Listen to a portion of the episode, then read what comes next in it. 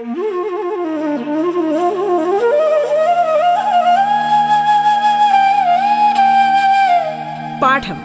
കേട്ടു പഠിക്കാൻ റേഡിയോ കേരളയിലൂടെ.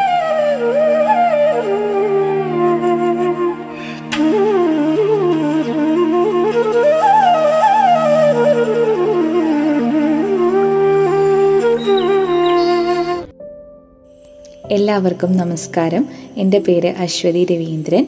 പാഠത്തിന്റെ മറ്റൊരു അധ്യായത്തിലേക്ക് ഏവർക്കും സ്വാഗതം. കഴിഞ്ഞ ക്ലാസ്സിൽ നാം കണ്ടത് കേരള പാഠാവലിയിലെ മൂന്നാമത്തെ യൂണിറ്റ് ഏതായിരുന്നു? കുതുകമോട് ആലപിച്ചാലും. ആ യൂണിറ്റിലെ ആദ്യത്തെ പാഠമായ കളിപ്പാവകൾ എന്നതാണ് കഴിഞ്ഞ ക്ലാസ്സിൽ നാം ചർച്ച ചെയ്തത്. കളിപ്പാവകൾ എന്നത് എൻ പി മുഹമ്മദിന്റെ ദൈവത്തിന്റെ കണ്ണ് എന്ന നോവലിൽ നിന്നെടുത്തിട്ടുള്ള കുറച്ച് ഭാഗമാണ്. കഴിഞ്ഞ ക്ലാസ്സിൽ എന്തൊക്കെയാണ് ആ പാഠത്ത് നമ്മൾ പഠിച്ചത്? നമ്മൾ കണ്ടു അയമ്മദ് എന്ന കഥാപാത്രവും അതുപോലെ തന്നെ മറ്റൊരു പ്രധാന കഥാപാത്രമായ മൊയമ്മദ് അലിക്കയ്ക്കെയും നമ്മൾ പരിചയപ്പെട്ടു. അതിനുശേഷം അയ്മദ ആദ്യം കണ്ട മൊയമ്മദ് അലിക്കാക്കയുടെ രൂപവും മൊയമ്മദ് അലിക്കാക്കയുടെ അമ്മയുടെ ഉമ്മ ഐസ അമ്മയുടെ മരണവും. അതിനുശേഷം നാരകം പറമ്പ് തറവാട്ടിലുണ്ടാകുന്ന ചടങ്ങുകളും മൊയിലാരു കുട്ടികൾ വന്ന് മൗലൂദ് ഊതുന്നത് തുടങ്ങിയ ചടങ്ങുകളും എല്ലാം നമ്മൾ കഴിഞ്ഞ ക്ലാസ്സിൽ കണ്ടു കഴിഞ്ഞു. കഴിഞ്ഞ ക്ലാസ്സിന്റെ അവസാനം ഒരു പ്രവർത്തനവും ചെയ്യാനായി പറഞ്ഞിരുന്നു. എല്ലാവരും ചെയ്തിട്ടുണ്ടാകുമെന്ന് വിശ്വസിക്കുന്നു. നാം ഇന്ന് ഇന്നത്തെ ക്ലാസ്സിൽ പുതുതായി പഠിക്കാൻ പോകുന്നത് എന്തൊക്കെയാണെന്ന് നമുക്ക് നോക്കാം. ഇന്നത്തെ ക്ലാസ്സിൽ നമ്മൾ ആദ്യം ചർച്ച ചെയ്യുന്നത് എൻ പി മുഹമ്മദ് എന്ന സാഹിത്യകാരനെ കുറിച്ചാണ്. അതായത് ദൈവത്തിന്റെ കണ്ണ് എഴുതിയിട്ടുള്ളത് ആരാണ്? N P Muhammad. ആണല്ലേ? അദ്ദേഹത്തെ പറ്റി കുറച്ച് കാര്യങ്ങൾ നമുക്ക് കണ്ടുപോകാം. അദ്ദേഹം ആയിരത്തി തൊള്ളായിരത്തി ഇരുപത്തി എട്ട് കോഴിക്കോടാണ് അദ്ദേഹത്തിന്റെ ജനനം. ആയിരത്തി തൊള്ളായിരത്തി ഇരുപത്തി എട്ടിൽ കോഴിക്കോടാണ് അദ്ദേഹത്തിന്റെ ജനനം. സ്വാതന്ത്ര്യ സമര സേനാനിയായിരുന്ന എൻ പി അബുവിന്റെ പുത്രനായിരുന്നു അദ്ദേഹം. പത്രപ്രവർത്തകനും എഴുത്തുകാരനും ഒക്കെയായിട്ട് അദ്ദേഹം തന്റെ പ്രവർത്തന മേഖല പരിപോഷിപ്പിച്ചിട്ടുണ്ട്. അദ്ദേഹത്തിന്റെ പ്രധാന കൃതികൾ എന്ന് പറയുന്നത് മരം ഹിരണ്യകശിപു എണ്ണപ്പാടം ദൈവത്തിന്റെ കണ്ണ്. ഇതൊക്കെ നോവൽ വിഭാഗത്തിൽ വരുന്നതാണ്. അതുപോലെ തന്നെ നല്ലവരുടെ ലോകം തൊപ്പിയും തട്ടവും പ്രസിഡന്റിന്റെ ആദ്യത്തെ മരണം ലവ് ഇൻ കുണ്ടുങ്ങൽ തുടങ്ങിയവ ചെറുകഥകളാണ്. പുകക്കുഴലും സരസ്വതിയും വീരരസം സി വി കൃതികളിൽ. ഇത് നിരൂപണ വിഭാഗത്തിൽ വരുന്ന അദ്ദേഹത്തിന്റെ കൃതികളാണ്. എണ്ണപ്പാടത്തിന് കേരള സാഹിത്യ അക്കാദമി ലഭിക്കുകയുണ്ടായി. അതുപോലെ തന്നെ നമ്മൾ ഇപ്പോൾ കണ്ടുകൊണ്ടിരിക്കുന്ന ദൈവത്തിന്റെ കണ്ണ് എന്ന കൃതിക്ക് കേന്ദ്ര സാഹിത്യ അക്കാദമി അവാർഡും ലഭിച്ചിട്ടുണ്ട്. ഇത്രയും കാര്യങ്ങളാണ് അദ്ദേഹത്തിനോ അദ്ദേഹവുമായി നമ്മൾ ചേർത്ത് വെച്ച് വായിക്കേണ്ടത്. അതിന് ഇനി നമ്മുടെ പാഠഭാഗമായ ദൈവത്തിന്റെ കണ്ണ് എന്ന് പറയുന്നത് പ്രകൃതിയോട് അടുത്ത് നിൽക്കുന്ന ഒരു നോവലാണ്. പ്രകൃതി ഏറ്റവും കൂടുതൽ അടുപ്പിക്കാൻ ശ്രമിച്ചിട്ടുള്ള പ്രകൃതിയോട് അടുത്ത് നിൽക്കുന്ന കഥാപാത്രങ്ങളുള്ള നോവലാണ്. അതിന്റെ ആമുഖമായി പറഞ്ഞിരിക്കുന്നത് അമ്മയുടെ മാറുകുത്തി കുത്തി തുരന്നാൽ അവസാനത്തെ തുള്ളി മുലപ്പാലും ഊറ്റിയെടുക്കാമെന്ന് അഹങ്കരിച്ച് സാങ്കേതിക വിദ്യകളിൽ പുളകം കൊള്ളുന്നവർക്കെതിരെ ശബ്ദമുയർത്തുന്ന പരിസ്ഥിതി സംരക്ഷണ പ്രവർത്തകരുടെ സേവനത്തിനു മുന്നിൽ ആദരപൂർവം ദൈവത്തിന്റെ കണ്ണ് സമർപ്പിക്കുന്നു എന്നാണ്. ഈ ഇത് ആമുഖ വാക്യമായി പറഞ്ഞിരിക്കുന്നതാണ്. ഈ വാക്യം നോവൽ വായിക്കുമ്പോൾ നമുക്ക് മനസ്സിലാകും. അത് അന്വർത്ഥവുമാണ്. അപ്പോൾ ഈ ക്ലാസ്സിൽ നമ്മൾ കാണുന്നത് കഴിഞ്ഞ ക്ലാസ്സിൽ നമ്മൾ കണ്ടു നിർത്തിയത് മൊയിലാരു കുട്ടികളോടൊപ്പം മൊഹമ്മദ് അലിക്കാക്ക എങ്ങോട്ടാണ് പോകാൻ ഒരുങ്ങുന്നത്? പള്ളിയിലേക്ക് പോകാൻ ഒരുങ്ങുന്ന മൊഹമ്മദ് അലിക്കാക്കയുടെ കൈ പിടിക്കുകയാണ് അഹിമ്മദ്. ലോകത്തെ കൂടുതൽ അറിയാനുള്ള ബാല്യ സഹജമായ കൗതുകത്തോടെ മൊഹമ്മദ് അലിക്കാക്കയുടെ കൈ പിടിക്കുന്നു. മൊഹമ്മദ് അലിക്കാക്ക പിന്നെ ചേർത്ത് നിർത്തുന്നുണ്ട് അഹിമദിനെ കൂടെ കൂട്ടുന്നുണ്ട്. ആ ഭാഗം നമുക്ക് പാഠഭാഗത്തൊന്ന് വായിക്കാം. അയമ്മദിന്റെയും മൊഹമ്മദ് അലി കാക്കയുടെയും പള്ളിയിലേക്കുള്ള യാത്രയെപ്പറ്റി പറയുന്ന ഭാഗം പാഠത്തിൽ നമുക്കൊന്ന് വായിച്ചു നോക്കാം. പള്ളിയിൽ നിന്നും മടങ്ങുമ്പോൾ മൊഹമ്മദ് അലി കാക്ക എന്നെ ചന്തപുരയിലേക്ക് കൊണ്ടുപോയ ദിവസം എന്തൊരോർമ്മ. തുറന്നു വച്ച പീടികകളിൽ പളുങ്കുഭരണിയിൽ മിഠായികൾ കത്തിയെരിയുന്ന പതിനാലാം നമ്പർ വിളക്കുകൾ നിരത്തിനും പൊന്നുനിറം. ഇക്കാക്ക പീടികയിൽ നിന്നൊരു കോൽമിഠായി വാങ്ങിത്തന്നു. ഞാനത് ഈമ്പുകയായിരുന്നു. മധുരം നാരങ്ങച്ചുവ രണ്ടിന്റെയും രസം. വായിൽ വെള്ളമൊഴുകി. അത് കൈകൊണ്ട് തുടച്ചു. കയ്യിലെ സ്വർണക്കാപ്പിൽ എന്തോ ഒട്ടിപ്പിടിക്കുന്നു. ഇക്കാക്കയ്ക്ക് കാണിച്ചു കൊടുത്തു. ഈ ഒരു അനുഭവം എന്ന് പറയുന്നത് മൊഹമ്മദ് അലി കാക്കയുടെ കൂടെ ഉള്ള അയമദിന്റെ യാത്രയിൽ പള്ളിയിലേക്കുള്ള യാത്രയിൽ സംഭവിക്കുന്നതാണ് അല്ലേ? കുട്ടികൾ എങ്ങനെയാണ് ആസ് മിഠായി ഒക്കെ കിട്ടിയാൽ എങ്ങനെയാണ് ആസ്വദിച്ച് കഴിക്കുന്നവരാണ് അല്ലെ? ബാല്യത്തിന്റെ ഒരു കൗതുകമാണത്. അതുപോലെ തന്നെയാണ് ഈ കഥയിലെ അല്ലെങ്കിൽ ഈ നോവലിന്റെ ഭാഗമായ അയമതും അങ്ങനെ തന്നെ കൊച്ചുകുട്ടിയാണ്. അപ്പോൾ അവനെങ്ങനെയാണ് മിഠായി കിട്ടിയപ്പോൾ നല്ല ആസ്വദിച്ച് തന്നെ കഴിക്കുകയുണ്ടായി. നമ്മളും അങ്ങനെയാണല്ലേ? ഉത്സവത്തിനോ മറ്റെവിടെയെങ്കിലുമൊക്കെ പോകുമ്പോൾ മിഠായി കിട്ടുമ്പോൾ നമ്മളും എന്താണ് ആസ്വദിച്ച് കഴിക്കുന്നവരാണ്. അത്തരത്തിൽ ആസ്വദിച്ച് കഴിക്കുന്നതിനിടയിൽ ഉള്ള വിശദീകരണം എങ്ങനെയാണ്? നമ്മൾ കഴിച്ച പോലെയുള്ള അനുഭവം ഉണ്ടാക്കുന്ന രീതിയിലാണ് നോവലിസ്റ്റ് ഇവിടെ ആഖ്യാനം ചെയ്തിരിക്കുന്നത്. എന്താണ് പതിനാലാം നമ്പർ വിളക്കുകൾ? റാന്തൽ വിളക്കുകൾക്കാണ് പതിനാലാം നമ്പർ വിളക്കുകൾ എന്ന് പറയുന്നത്. പണ്ട് ഇലക്ട്രിസിറ്റി ഒന്നും ഇല്ലാതിരുന്ന കാലത്ത് നാം വെളിച്ചം ലഭിക്കുവാനായി ഉപയോഗിച്ചിരുന്നവയാണ് റാന്തൽ വിളക്കുകൾ. അവയാണ് നിരത്തുകൾക്ക് പൊന്നുനിറം നൽകുന്നത്. തുടർന്ന് നാം കാണുന്നത് അയ്മദിന്റെ യാത്രാനുഭവം യാത്രാ അനുഭവങ്ങളാണ്. തുടർന്ന് അവരെങ്ങോട്ടാണ് പോകുന്നതെന്ന് നമുക്ക് നോക്കാം. പള്ളിയുടെ മുമ്പിൽ പള്ളിക്കുളം ഇരുട്ടിൽ വെള്ളത്തിൽ അരണ്ട നിലാവ്. വെള്ളത്തിൽ അമ്പിളി മാമൻ തിളങ്ങുന്നു. അമ്പിളി മാമൻ പൊട്ടിപ്പോയിരുന്നു. പഴകിയ സോപ്പ് പൊത ഉണങ്ങിയ മിനുസമുള്ള പടവിൽ ഇക്കാക്ക എന്നെ ഇരുത്തി. ഇക്കാക്കയുടെ കൈക്കുമ്പിളിൽ വെള്ളം അപ്പുറം പള്ളി. പള്ളി വലിയതായിരുന്നു. തട്ടും തട്ടിന്മേൽ തട്ടും. ജനാലകളിൽ നിന്ന് വിളക്കു വെളിച്ചം ഞങ്ങളെ നോക്കുന്നു. മുകളിൽ നിന്ന് ഓതുകയാണ്. ഓത്തു കുശുകുശുപ്പായി. ഈണമുള്ള മാറ്റൊലിയായി പള്ളിക്കുളത്തിൽ വീണ് പൊടിയുകയായിരുന്നു.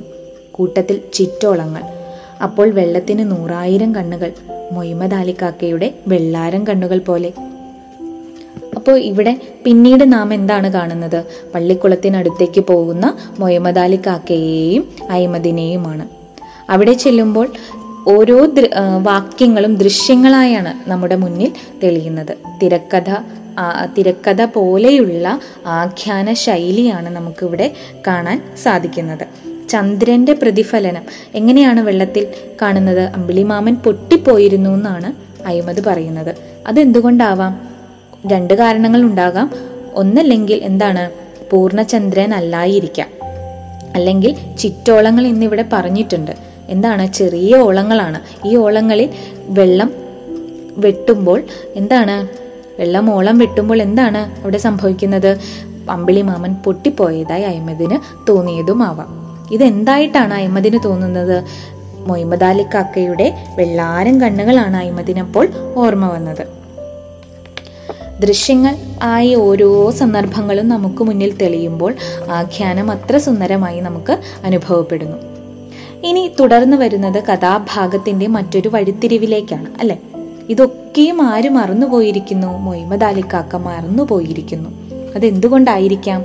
മൊയ്മദ് അലിക്കാക്കയുടെ മാനസികാരോഗ്യം അത്ര നല്ലതല്ല എന്ന് സൂചനകൾ കഥാഭാഗത്തുണ്ട്.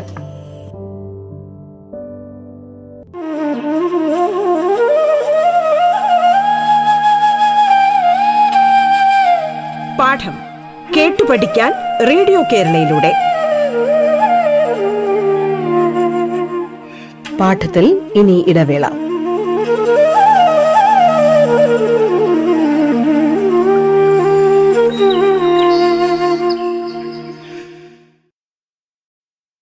പാഠം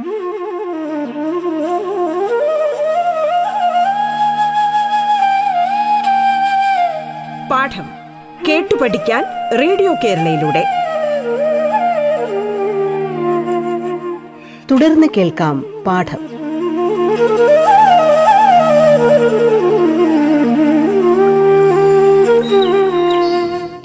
ചുറ്റിക്കറങ്ങാൻ ആഗ്രഹിക്കുന്ന അഴിമതിനെയാണ് നാം ഇനി മുൻപും ഇനിയും നാം കാണുന്നത് അല്ലെ? വന്നപ്പോളേ ഉമ്മ പറഞ്ഞിരുന്നു നെടുമ്പുരയിലേക്ക് പോകരുത്. അവിടെ കെട്ടിയിട്ട മാതിരിയാണ്. പറമ്പിൽ ചുറ്റിയടിക്കാൻ പാടില്ല. പാമ്പുകളുണ്ട്. മുളം കൂട്ടത്തിലെ കിളികളെ കാണാൻ പാടില്ല. മുളയുടെ മുള്ളുകൾക്കിടയിൽ ഭൂതങ്ങളും പാമ്പുകളും പാർക്കുന്നത് എന്തിനാണ്? മുള്ളു തട്ടി മേലു കീറില്ലേ? ബാല്യസഹജമായ കൗതുകത്തോടെയുള്ള ചോദ്യങ്ങളാണ് അയ്മദിന്റെ മനസ്സിൽ ഉരുത്തിരിയുന്നത്. ചുറ്റിക്കറങ്ങാൻ ആഗ്രഹിക്കുന്ന അഴിമതിന് ലോകത്തെ അറിയാൻ പ്രകൃതിയെ ഭൂമിയെ ഒക്കെ അറിയാൻ ആഗ്രഹിക്കുന്ന ബാല്യത്തിന്റെ സൂചനയാണ് അയ്മദ എന്ന കഥാപാത്രം അല്ലെ? പക്ഷേ കുട്ടിക്കാലം എന്ന് പറയുന്നത് മറ്റൊരു തലത്തിൽ പറഞ്ഞാൽ എന്താണ്? വിലക്കുകളുടെ കാലം കൂടിയാണ്. അത് അവിടെ പോകരുത് ഇത് ചെയ്യരുത് അത് ചെയ്യരുത് എന്നൊക്കെ മുതിർന്നവർ നമ്മോട് പറയാറുണ്ട്. മുതിർന്നവരുടെ ഇത്തരം നിയന്ത്രണങ്ങൾ ചില ദോഷഫലങ്ങൾ ഉണ്ടാക്കാറില്ലേ? എപ്പോഴും ദോഷഫലങ്ങൾ ഉണ്ടാക്കുമെന്നല്ല പക്ഷേ ചിലപ്പോഴൊക്കെ എന്താണ് ദോഷഫലങ്ങളും ഉണ്ടാക്കാറുണ്ട്. ഈ ഭൂത പ്രേത പിശാചുകൾ എന്ന് പറയുന്നത് കഥകളായി കുട്ടികളുടെ മനസ്സിലേക്ക് പകർന്നു കൊടുക്കുന്നത് ആരാണ്? മുതിർന്നവർ തന്നെയാണ് അല്ലെ? തലമുറകളായി ഇത് പകർന്നു കൊടുക്കുകയാണ്. ഇത് കുട്ടികളുടെ മനസ്സിനെ നല്ലതല്ലാത്ത രീതിയിൽ ചിലപ്പോൾ സ്വാധീനിക്കാൻ സാധ്യതയുണ്ട്. അതെന്തുകൊണ്ടാണ് വളരാനും വികസിക്കാനും അവർക്ക് കാണാനുമുള്ള അവകാശത്തെയാണ് ചില സമയങ്ങളിലെങ്കിലും മുതിർന്നവർ ചോദ്യം ചെയ്യുന്നത്. മറ്റൊരു പാഠഭാഗം മറ്റു ഭാഗം ശ്രദ്ധിക്കുമ്പോൾ പുരയുടെ തെക്കേ ചെരുവിലായിരുന്നു നെടുമ്പുര. നെടുമ്പുരയിൽ ഇക്കാക്ക മാത്രം. നെടുമ്പുരയിൽ ഇക്കാക്കയ്ക്ക് കിടക്കാൻ കട്ടിലില്ല. തിന്നാൻ കൊടുക്കുക കറുത്തു വരണ്ട അലുമിനിയം പാത്രങ്ങളിൽ മറ്റാരും ആ പാത്രത്തിൽ തിന്നുകൂടാ. രണ്ട് വലിയ മരമുട്ടികൾ മുട്ടിന്മേൽ ഇരുമ്പു ചങ്ങലകൾ ചങ്ങൽ ഇരുമ്പു ചങ്ങലയുടെ അറ്റത്തു വലയങ്ങൾ. വലയത്തിനകത്താണ് കാലുകൾ. കാലിൽ ചങ്ങല തട്ടി ചോന്ന വട്ടം. അതിനു ചുറ്റും മണിയനീച്ചകൾ ആർക്കുന്നു. തുടുത്ത കറുകറുപ്പൻ മണിയനീച്ചകൾ. അവ പാറുമ്പോൾ കിറു കിറു എന്ന ഒച്ചയാണ് ആകെ അറപ്പ്. അപ്പോൾ എന്താണ്? ആദ്യ ഭാഗത്ത് കാണുന്ന മൊയ്മദാലി കാക്കയെയാണോ പിന്നീട് നാം കാണുന്നത്? അല്ല മൊയ്മദാലി കാക്കയുടെ ഇപ്പോഴത്തെ അവസ്ഥയാണ് നാം കാണുന്നത്. അതത്ര സുഖകരമായ അവസ്ഥയാണോ? അല്ല. നെടുമ്പുരയിൽ തളച്ചിട്ടിരിക്കുകയാണ് അല്ലെ ചങ്ങലകളിൽ തളച്ചിട്ടിരിക്കുകയാണ് ആരെ? മൊയ്മദാലി കാക്കയെ. ചങ്ങലക്കിട്ടിരിക്കുകയാണ് ഈ ചങ്ങലയ്ക്ക് ചുറ്റും എന്താണ്? കാലിൽ ചങ്ങലച്ചട്ടി ചുവന്ന വട്ടമുണ്ട്. ചുവന്ന വട്ടമാണ്. ചുവന്ന വട്ടം എന്ന് പറഞ്ഞാൽ അതിനു ചുറ്റും ഈച്ചകൾ ആർക്കുന്നുണ്ട്. കഴിക്കാൻ കൊടുക്കുന്ന പാത്രത്തിനെ പറ്റി പറയുമ്പോൾ നമുക്ക് തന്നെ വിഷമം തോന്നുമല്ലേ? ഇങ്ങനെയുള്ള പാത്രത്തിലാണ് കറുത്തു വരണ്ട അലുമിനിയം പാത്രങ്ങളിലാണ് ഭക്ഷണം കൊടുക്കുന്നത്. മറ്റാരും ആ പാത്രത്തിൽ കഴിക്കാറുമില്ല. ഇത്തരത്തിൽ സ്വന്തം മനസ്സിന് വേദനയുണ്ടാക്കുന്ന തരത്തിൽ കൂടിയാണ് അഴിമതി ഭാഗം കാണുന്നത്. എന്തുകൊണ്ടാണ് അത്? അഴിമതിന് വല്ലാതെ ഇഷ്ടമുണ്ട് ആരെ? മൊയ്മദാലി കാക്കെ തുടർന്ന് നാം കാണുന്നുണ്ട് നാരകം പറമ്പ് തറവാട്ടിലെ ഓരോ ഘടകങ്ങൾ എടുത്തു പറയുമ്പോഴും പ്രകൃതിയോട് ഇണങ്ങി നിൽക്കുന്നതാണ് അല്ലെ? ഇത്തരം പ്രകൃതി വർണനകൾ ഒരുപാട് ഈ പാഠഭാഗത്ത് നാം കാണാറുണ്ട്. അഴിമതിന്റെ അത്ഭുതവും അറിയാനുള്ള ആഗ്രഹവും ഒക്കെ നിറയ്ക്കുന്ന പ്രകൃതിയെ നമുക്കിവിടെ കാണാം. ഈ ഇക്കാക്കയുടെ അനുഭവത്തോടൊപ്പം ഇക്കാക്കയുമായുള്ള ബന്ധം അടുപ്പത്തോടൊപ്പം നമ്മൾ ചേർത്ത് വെച്ച് വായിക്കുമ്പോൾ പ്രകൃതിയോട് വല്ലാതെ അടുപ്പം കാണിക്കുന്ന കുട്ടിയാണ് അഴിമത് എല്ലാം അറിയാൻ അഴിമതിന് ആഗ്രഹമുണ്ടെങ്കിൽ പോലും എന്താണ്? ഇത്തരം ആഗ്രഹങ്ങൾക്ക് തടയിരുന്ന തരത്തിലുള്ള പ്രവൃത്തികളാണ് പലപ്പോഴും മുതിർന്നവരുടെ ഭാഗത്തു നിന്നും ഉണ്ടാകാറുള്ളത്. എന്താണ്? വളരെ നിഷ്കളങ്കമായ ബാല്യമാണ് അല്ലേ അഴിമത അഴിമതിനും മൊഹമ്മദ് അലിക്കക്കയുടെ അടുത്ത് പോകാനൊക്കെ ആഗ്രഹമുണ്ട്. പക്ഷെ മുതിർന്നവരിൽ നിന്ന് വിലക്കുകളും കുട്ടി നേരിടുന്നുണ്ട്. നിഷ്കളങ്കമായ ചിന്തയ്ക്ക് മറ്റൊരു ഉദാഹരണം നമ്മൾ ആദ്യം വായിച്ചപ്പോൾ കണ്ടു. എന്താണ്? മുള്ളു തട്ടി മേലു കീറില്ലേ? ആരുടെ? പ്രേതങ്ങളുടെയൊക്കെ മുള്ളു തട്ടി മേൽ കീറില്ലേ? മുളങ്കാടുകളിൽ ഒളിച്ചാൽ എന്ന് ആര് ചോദിക്കുന്നു? അഴിമത് ചോദിക്കുന്നു. എന്തുകൊണ്ടാണത്? മുളയുടെ മുള്ളുകൾക്കിടയിൽ. അത് സഹജമായ ബാല്യ കൗതുകമാണല്ലേ അത് മാത്രമല്ല ഇത്തരം ബാല്യത്തിന്റെ സഹജമായ സ്നേഹമന്ത്രണങ്ങൾ നമുക്ക് അഴിമതിൽ കാണാൻ കഴിയുന്നുണ്ട്. ഓരോ കാര്യത്തിലും. മറ്റാരിൽ നിന്നും ലഭിക്കാത്ത സഹാനുഭൂതി അഴിമതിൽ നിന്ന് മുഹമ്മദ് അലിക്കാക്കയ്ക്ക് ലഭിക്കുന്നുണ്ട്. അതുകൊണ്ടാണ് അടുത്തു പോകാനും ഇക്കയോട് അടുത്ത് നിൽക്കാനുമൊക്കെ അവൻ ആഗ്രഹിക്കുന്നത്.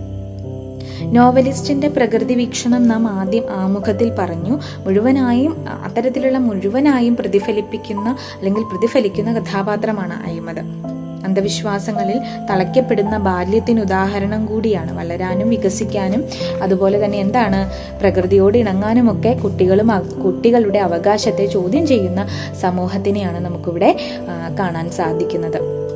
അത് ചേർത്ത് വെക്കേണ്ടത് ഇത്തരം അന്ധവിശ്വാസങ്ങൾ മൂലം എന്താണ് തടവറയിലാക്കപ്പെടുന്ന ഉത്തമ കഥാപാത്രങ്ങൾക്ക് ഉത്തമ ഉദാഹരണമാണ് മൊഹമ്മദ് അലി കാക്ക എന്ന് പറയുന്നത്. അദ്ദേഹത്തിന്റെ അവസ്ഥ നമ്മൾ കുറച്ചു മുമ്പ് നമ്മൾ കണ്ടു. എന്താണ്? വളരെ ദാരുണമായ അവസ്ഥയാണ്. ചങ്ങലകൾപ്പെട്ട് സ്വന്തമായ മണിയൻ ഈച്ചകൾ ആർക്കുന്ന ഈച്ച ആർക്കുന്ന ഒരു അവസ്ഥയിലേക്ക് മൊഹമ്മദ് അലി കാക്ക എത്തി.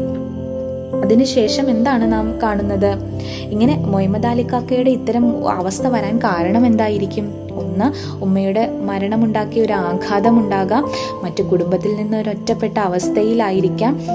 പല കാരണങ്ങൾ കൊണ്ടും അല്ലെ? ഇത്തരത്തിൽ വിഭ്രാന്തിയുള്ള ഒരാളെ ചികിത്സിക്കാൻ അല്ല അവിടെ ശ്രമിക്കുന്നത് അല്ലേ? അന്ധവിശ്വാസങ്ങളിൽ പെട്ട് അഭിരമിക്കുന്ന മനസ്സുകളുടെ നടുവിൽ ജീവിക്കുന്നവർക്ക് ഇത്തരത്തിലുള്ള ദുർവിധികൾ സർവസാധാരണമാണ്. ഇത്തരത്തിൽ പല കാരണങ്ങൾ കൊണ്ടാണ് മൊഹമ്മദ് അലി കാക്കയുടെ അവസ്ഥ ഇത്തരത്തിലായതെന്ന് നമുക്ക് കാണാൻ സാധിക്കുന്നുണ്ട്. ബാക്കി ഭാഗം നമ്മൾ കാണുമ്പോൾ ഉമ്മയുടെ വിലക്ക് പൂർണമായും അനുസരിക്കാൻ അഴിമത് തയ്യാറാകുന്നുണ്ടോ?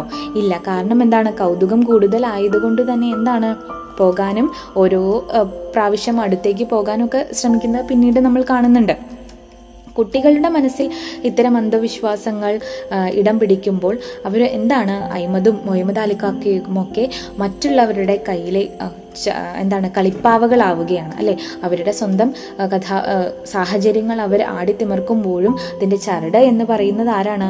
ഇത്തരത്തിൽ അന്ധവിശ്വാസങ്ങളിൽ നിറഞ്ഞ അന്ധവിശ്വാസങ്ങൾ നിറഞ്ഞു നിൽക്കുന്ന മനസ്സുകൾക്ക് ഉടമകളുടെ കയ്യിലാണ്. ഭൂതങ്ങൾക്ക് കൊമ്പുണ്ട്. ഒരു ഒരു പ്രധാന ഭാഗം പറയുകയാണെങ്കിൽ കഥകളെ ജീവിതവുമായി ബന്ധിപ്പിക്കുമ്പോൾ എന്താണ് ഇത്തരത്തിൽ നമുക്ക് അന്ധവിശ്വാസങ്ങളെ നമുക്ക് കൂടുതൽ അടുത്തറിയാൻ സാധിക്കുന്നുണ്ട്. വിധിയുടെ കൈകളിലെ കളിപ്പാവകളായി മാറുന്നവരാണ് ഓരോരുത്തരും അല്ലെ? അതിന്റെ ആക്കം കൂടുന്നത് പല രീതിയിലുള്ള ജീവിത സാഹചര്യങ്ങളാണെന്ന് നമ്മളിവിടെ കാണുന്നു. ഓരോരുത്തരും അവരുടെ ഭാഗങ്ങൾ ആടുകയാണ്. പക്ഷെ അതിന്റെ ചരട എന്ന് പറയുന്നത് മറ്റുള്ളവരുടെ കയ്യിലാണ്. പരിഗണിക്കപ്പെടാതെ പോകുന്ന. ഒന്നും പരിഗണിക്കപ്പെടാതെ പോകുക അവകാശങ്ങളോ മാനസികമായ തലങ്ങളോ ഒന്നും പരിഗണിക്കപ്പെടാതെ പോകുമ്പോൾ അവൾ പാവകളായി അഭിനയിക്കുന്നു അഭിനയിക്കേണ്ടി വരുന്നു എന്നതാണ്. ഇന്നത്തെ നമ്മൾ കണ്ട ഭാഗത്ത് ഉള്ള ഭാഗവുമായി ബന്ധപ്പെട്ട് നമുക്ക് ചെയ്യാൻ സാധിക്കുന്ന ഒരു പ്രവർത്തനം എന്ന് പറയുന്നത് എന്താണ്? കഥാപാത്ര നിരൂപണമാണ് ആരുടെ കഥാപാത്ര നിരൂപണമാണ് അയ്മദിന്റെ കഥാപാത്ര നിരൂപണം നമുക്ക് ഇന്ന് അയ- കഥാപാത്രത്തെ നമ്മൾ അടുത്തറിഞ്ഞു. ആ കഥാപാത്രത്തിന്റെ നിരൂപണം ആണ് അടുത്ത ക്ലാസ്സിലേക്ക് നിങ്ങൾ തയ്യാറാക്കി വരേണ്ടത്. ഈ കഥാപാത്ര നിരൂപണം നാം തയ്യാറാക്കുമ്പോൾ നാം ശ്രദ്ധിക്കേണ്ട കുറച്ച് കാര്യങ്ങളുണ്ട്. അതുകൂടി നമുക്കൊന്ന് നോക്കി നോക്കാം. കൃതി കഥാകൃത്ത് എന്നിവരുടെ പരാമർശത്തിലൂടെയാണ് കഥാപാത്ര നിരൂപണം തുടക്കം എന്നത്. അതിനുശേഷം ആ പാഠഭാഗത്ത് അല്ലെങ്കിൽ കൃതിയിലെ കഥാപാത്രത്തിന്റെ സ്ഥാനം എന്താണ് എന്നുള്ളത് നമ്മൾ വിശദീകരിക്കേണ്ടതുണ്ട്. അതിനുശേഷം കഥാപാത്രത്തിന്റെ രൂപഭാവങ്ങൾ ഉൾപ്പെടുത്തി വേണം നമ്മളൊരു കഥാപാത്ര നിരൂപണം തയ്യാറാക്കാൻ. മറ്റ് കഥാപാത്രങ്ങളുമായുള്ള ബന്ധം സ്വഭാവ സവിശേഷതകൾ കഥാപാത്രം കഥാഗതിയെ എങ്ങനെ സ്വാധീനിക്കുന്നു എന്നുള്ളത് അതുപോലെ തന്നെ കഥാപാത്രത്തിന്റെ സ്വാധീനം നമ്മളിൽ ഉണ്ടാക്കിയത്. സ്വാധീനം എങ്ങനെയാണ് നമ്മളിൽ ഉണ്ടാ എന്താണ് നമ്മളിൽ ഉണ്ടാക്കിയ സ്വാധീനമെന്ന് അതുപോലെ തന്നെ നമ്മുടെ നിരീക്ഷണങ്ങൾ എന്തൊക്കെയാണ് എന്നിവയെല്ലാം ഉൾപ്പെടുത്തി വേണം ഒരു കഥാപാത്ര നിരൂപണം തയ്യാറാക്കാൻ. അടുത്ത ക്ലാസ്സിൽ എല്ലാവരും ഈ പ്രവർത്തനം ചെയ്തു വരുമെന്ന് വിശ്വസിക്കുന്നു. അപ്പോൾ ബാക്കി ഭാഗം അയമത്തിന്റെയും മൊഹമ്മദ് അലിക്കാക്കയുമായി ബന്ധപ്പെട്ട ഭാഗങ്ങൾ അടുത്ത ക്ലാസ്സിൽ നമുക്ക് വീണ്ടും ചർച്ച ചെയ്യേണ്ടതുണ്ട്. അപ്പോൾ എല്ലാവർക്കും നന്ദി.